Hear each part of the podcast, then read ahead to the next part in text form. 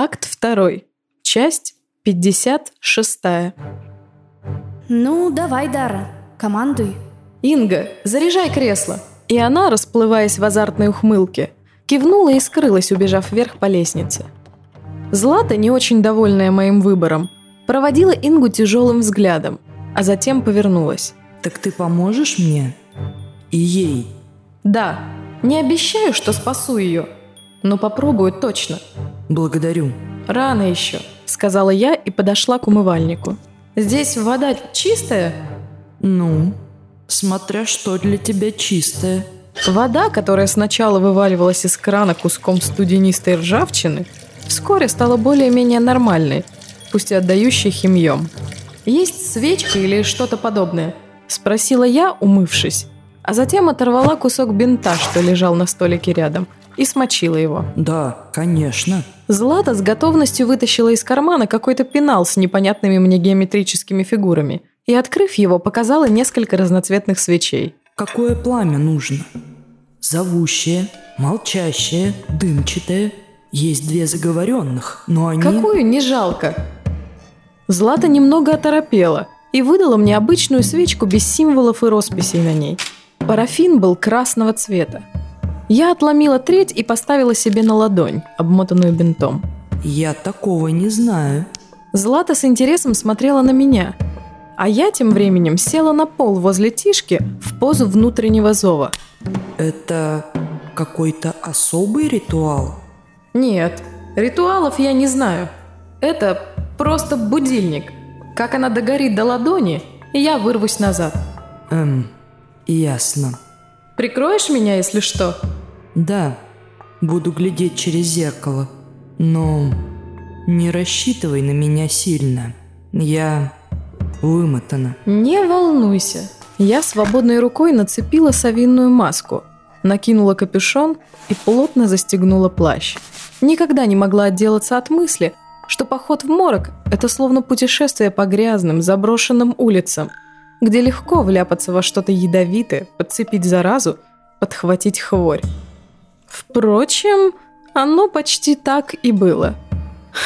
Ну, поглядим. Я положила свободную ладонь Тишке на лоб, и она сразу затихла, а сестры, что спали в подвале вокруг нас, кажется, слегка застонали. Я не форма, я, я содержание. Тихо прошептав нужные слова, я дважды закрыла глаза. Это ловушка. Я даже не сомневалась. Обычно морок отличался от реальности не сразу. Ни темно, ни светло. Тихо, одиноко. С ощущением, что кто-то глядит за тобой из-за угла. Но не более. Все изменения приходили после, когда он успевал затянуть тебя в свою сумеречную вязкую суть. Но не здесь. Беги. Стоило мне дважды открыть глаза, как стены вмиг поросли черной плесенью, пол пошел трещинами, а там и тут по углам отросли жуткие пористые кувшинки, полные симметричными отверстиями, в каждой из которых был глаз, мечущийся из стороны в сторону. Корни из пола ползли вверх, и по ним струились капли воды, против тяготения срывающиеся на потолок. Клочьями летал фиолетовый туман. «Беги! Она не должна тебя увидеть!» Тишка выглядела потрясающе.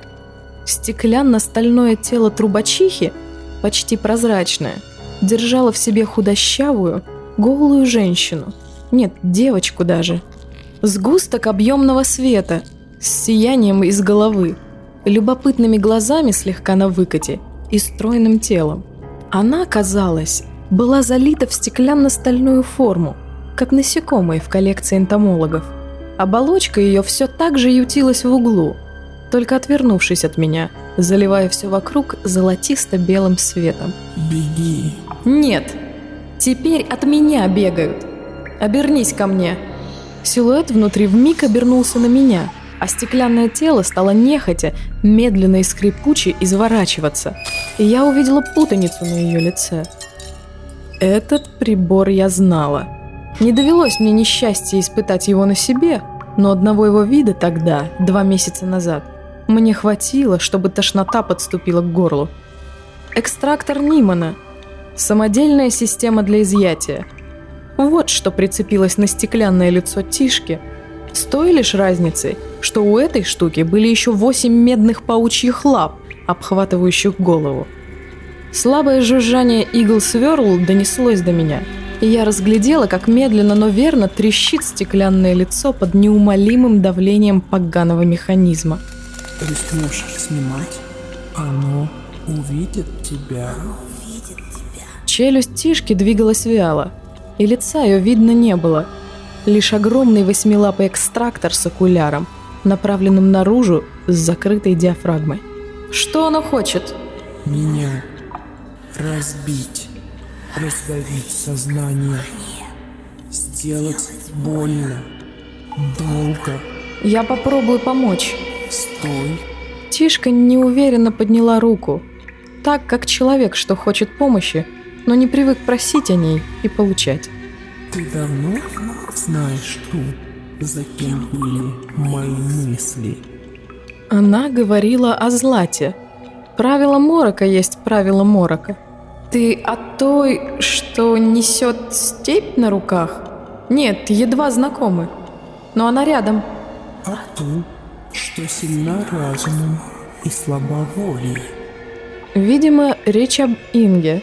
С той, у которой восемь там, где у нас десять? Так же. Береги их. Я не смогла уберечь своего мотылька. Я нынче здесь, но тень другой мечется неподалеку. Мало кто знает, что она из копоти и музыки, как на вашем языке. Но второе ее имя слышат все. Вот тут я совсем запуталась. Ладно, я не, не пойму, но не важно. Важно.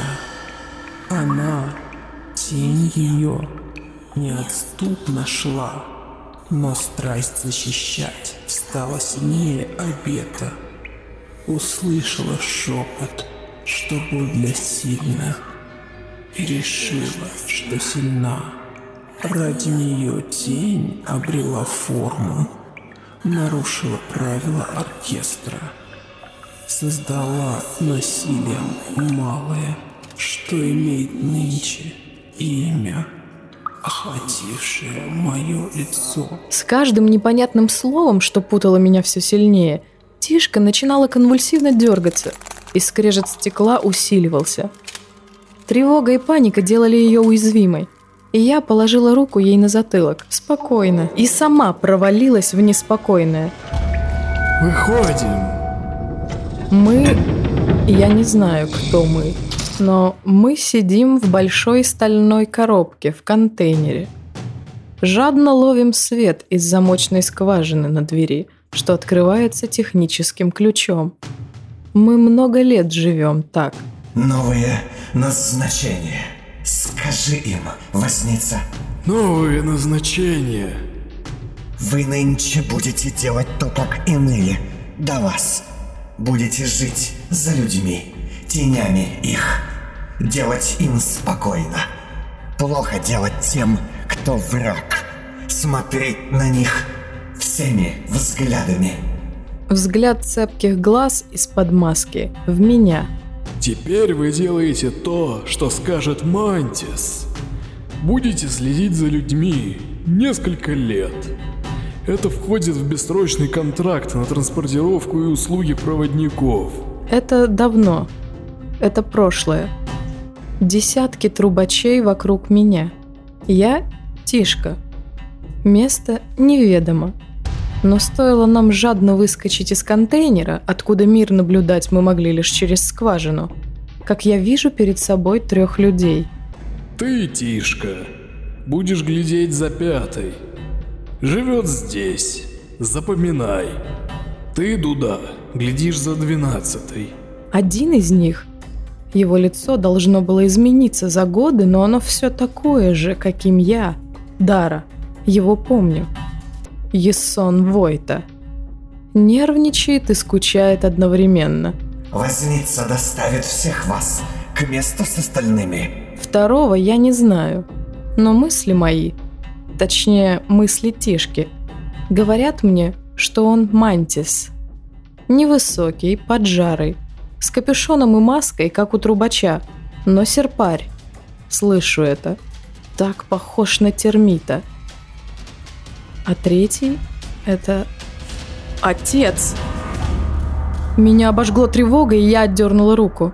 Но Тишка успокоилась, и треск стал раздаваться медленнее. Это все неправильно. Я обошла Тишку так, чтобы оказаться перед экстрактором с лапами, и осторожно положила руки на механизм, собираясь сломать его.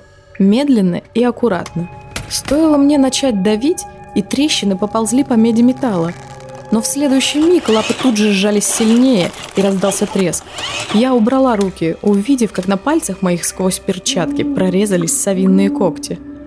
«Ну, привет!» Диафрагма окуляра раздвинулась, и вокруг тут же стало темно. Голос шел изнутри, и оттуда же на меня подул ветер, словно что-то большое двигалось сюда. Я, вздрогнув, отшатнулась, доставая клинок. «Ого! Впечатляет, да, ничего не скажешь. Светящийся меч. Потрясающе, подумала я, как увидела. Вот это оригинальность, профурсеточка ты моя.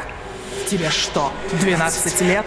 Я скептически подняла бровь и ощутила, что моя совиная маска с фиолетовыми стеклами стала моим лицом. Голос приближался. Ветер из окуляра становился сильнее. «У всех нормальных крутых пацанов и девах какие образы? Мужик с клеткой вместо котелка, дядька в саване из ворон, гнилая бабка». Тишка поднялась, словно сама не своя. Впрочем, так оно и было. И сделала неуверенный шаг в мою сторону. Шаг марионетки. Сущность, что находилась внутри ее стеклянно-стального тела, замотала головой, веля мне отступать. «Зонтики с зеркалами, гнилое варенье с кучей зенок, человек из страниц ненаписанных книг». Тишка повернулась на меня, заслоняя долгопалой ладонью окуляр от света, что шел из клинка. «Ребенок с крысиной связкой вместо головы». А затем быстро сделала два куда более уверенных шага, селись схватить меня свободной рукой. «Дед с черным пожаром вместо тела». Я отшатнулась и, перевернув пустую каталку, грохнулась на пол, отползая в сторону. «А ты, девочка со светящимся ножиком.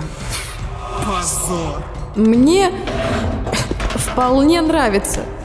«Знаешь, я рада, что обычно не вижу.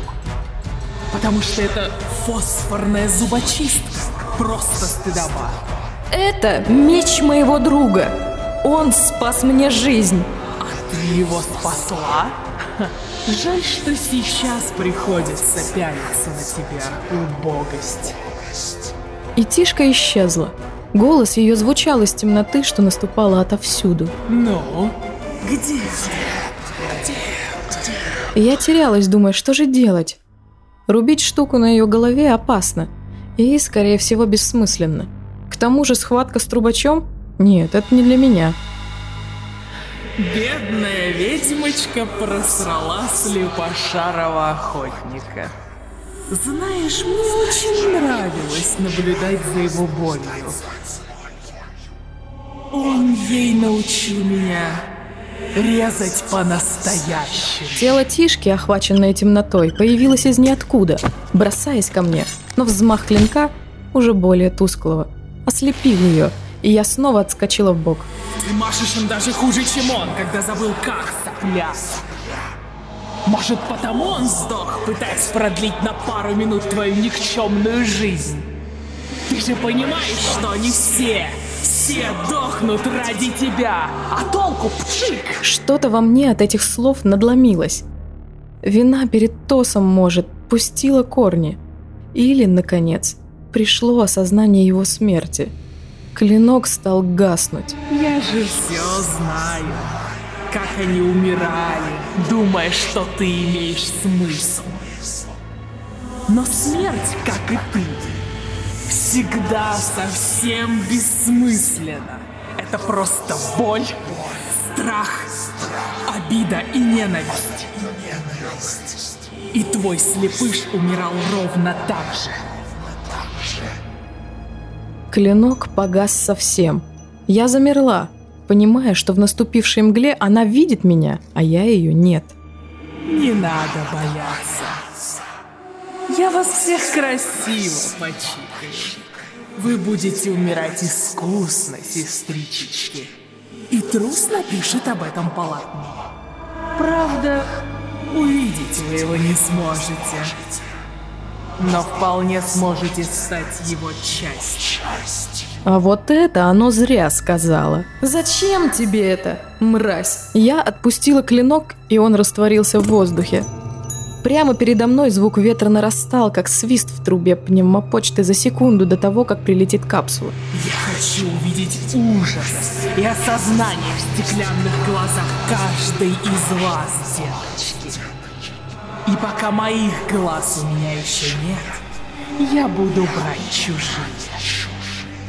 Диафрагма окуляра расширилась до предела. Вот, почти. Еще несколько секунд. То есть ты видишь этой штукой? Ее глазами? Да ты не особо-то и умна. А рот у тебя свой есть? О, детка, еще какой. И там звуки каждый из вас. Отлично. Тогда улыбнись. Сейчас вылетит птичка, сказала я и, раскинув руки, бросила из груди яркий пучок света в клубящуюся тьму окуляра.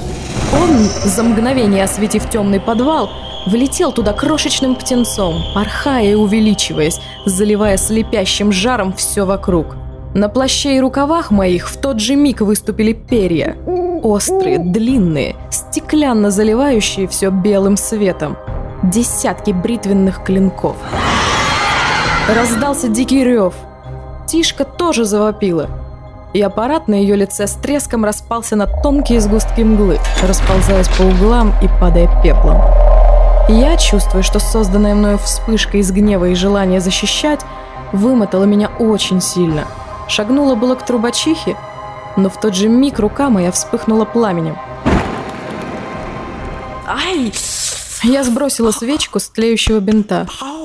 Злата тут же подскочила ко мне. Ну как? Ты как? Все. Не уверена, но... Смотри, я кивнула на Чишку. Она перестала возиться в углу и подняла на нас лицо, скрытое маской. Тиш, ты... ты нормально? Тишка кивнула головой с трудом и показала на ремни, которые удерживали ее. Злата с опаской приблизилась и стала снимать их. Я же медленно поднялась на ноги. Измотана я была весьма и весьма. Что? Выключить свет? Злата спросила Тишку, которая указала на выключатель. И та вновь кивнула. Злата шагнула к тумблеру, и трубачиха жестом велела нам быть тихими. Стоило свету погаснуть, как я, замерев, услышала звук снимаемой маски. Сейчас она знает о тебе. Прощупала тебя. Обожглась. Станет сложнее. Раздался горячий и сухой шепот над моим ухом. Но спасибо. А затем в щеку мне пришелся поцелуй потрескавшихся губ, сквозь которые я даже почувствовала острые зубы. Мы не забываем тех, кто видел нашу боль. Тишка отошла от меня и что-то зашептала на ухо Злате. А когда та включила свет, трубачихи уже не было. Куда это она? Проветрится. Она вернется. Сказала мне много. И, знаешь, с крыльями и правда выглядишь мощнее. Не то, что с клинком. Клинок. Нет, Дара, не надо. Инга остановила меня. Стоило мне спросить, где найти холодный подвал, где лежали тела. Мы стояли на лестнице, и сестра выглядела очень напуганной. Я его узнала сразу, а Альеса даже не видела. И если поймет, что этот Арсен, ну что это он, там будет беда. То есть лучше молчать? Да, лучше молчать. Он лежит в криозоне уже несколько дней. Как минимум он... Инга замолчала, слегка позеленев. У Лиесы же новый ухажер. Мне неприятно дались эти слова. Да, но это пшик. Она помнит Тоса и любит его очень сильно. Не стоит ей знать про то, что он здесь. С ее характером она обвинит тебя и сделает нашу жизнь, ну, еще хуже, чем есть.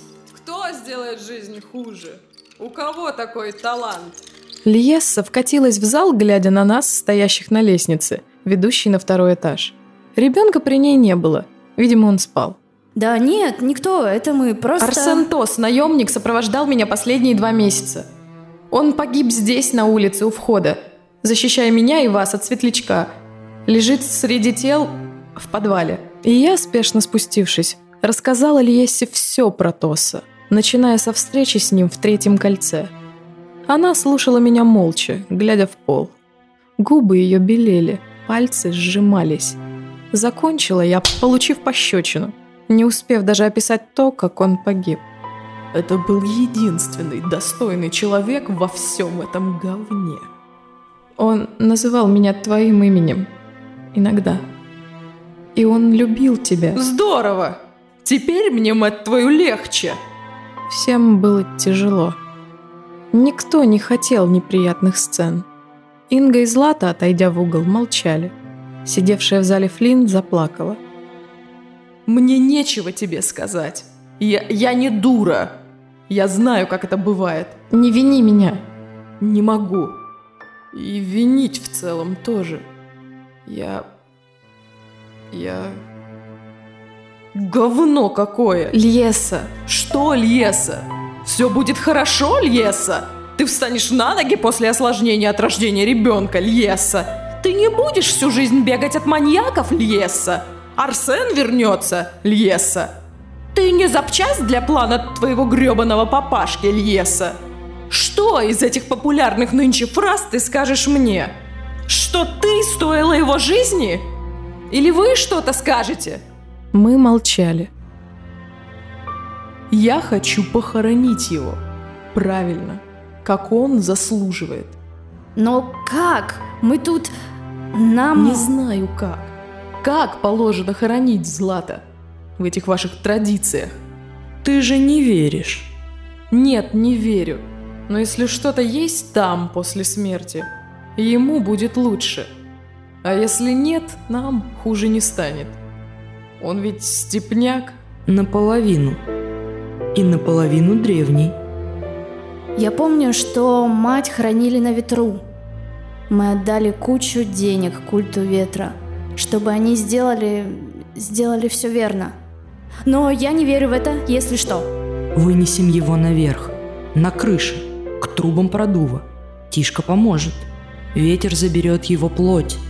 Душа степи не терпит землю.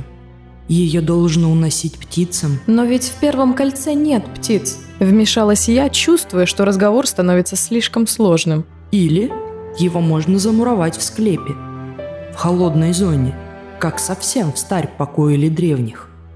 В нем ведь и их кровь.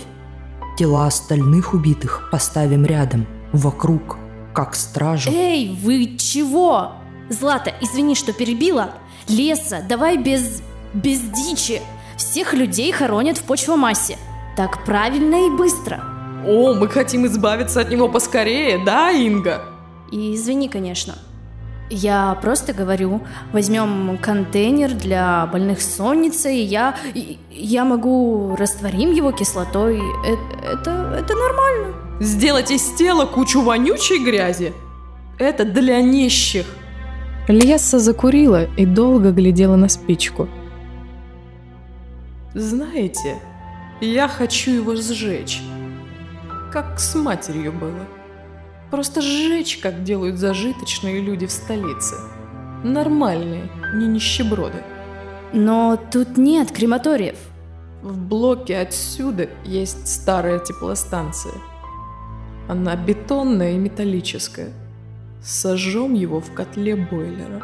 Льесса говорила с трудом, то ли силясь не заплакать, то ли давя злобу. Но все эти варианты показались мне жутковатыми, и я не выдержала. «Кто такой Уга?» «Что?» «Арсен говорил про Уга». «Его сводный брат, местный, и ухлёстывает за Льессой». «Заткнись». «Извините». «Спокойнее». Можем мы с ним связаться и сделать так, чтобы он, как родственник, все обустроил? Это его задача, если он брат, пусть и сводный. Это возможно? Ну... Инга указала на Акустон. Ну, возможно. Я обернулась, и мы все замолчали. На лестнице стоял профиль в своем вечном поношенном костюме отринутого. Он, увидев, что привлек наше внимание, с грохотом поставил на пол два шестигранных баллона, похожие на аппарат для сварки, и указал на подвал. «Что тебе надо, урод?» Но Инга, подойдя к профилю не без опаски, оглядела баллоны. «Это стабилитовая смесь. Он предлагает его... ей покрыть. Как, ну...» «Как статую. Плохой обряд. Плохо так делать. Тюрьма для гневной сущности. Он нам покоя не даст». Но Инга отмахнулась, повернувшись на нас с Льесой. «Будет надежно и прочно, как похороны в камне. Памятник самому себе. Жутковато, но красиво». Профиль пнул баллон, а затем жестом велел нам быть тише и ушел обратно наверх. «Дара, там кресло уже заряжено». «Сначала решим, что будем делать с Арсеном. Льеса, что ты скажешь?» Из комнат вдалеке послышался плач, и сестра, вместо ответа, просто развернулась и укатилась во тьму, поднося руку к глазам. «Да. Ну, давай, Дара, командуй». С готовностью сказала Инга, подойдя и встав рядом. «Знаете, я никогда еще не хоронила друзей. Теряла много, а хоронить не доводилось».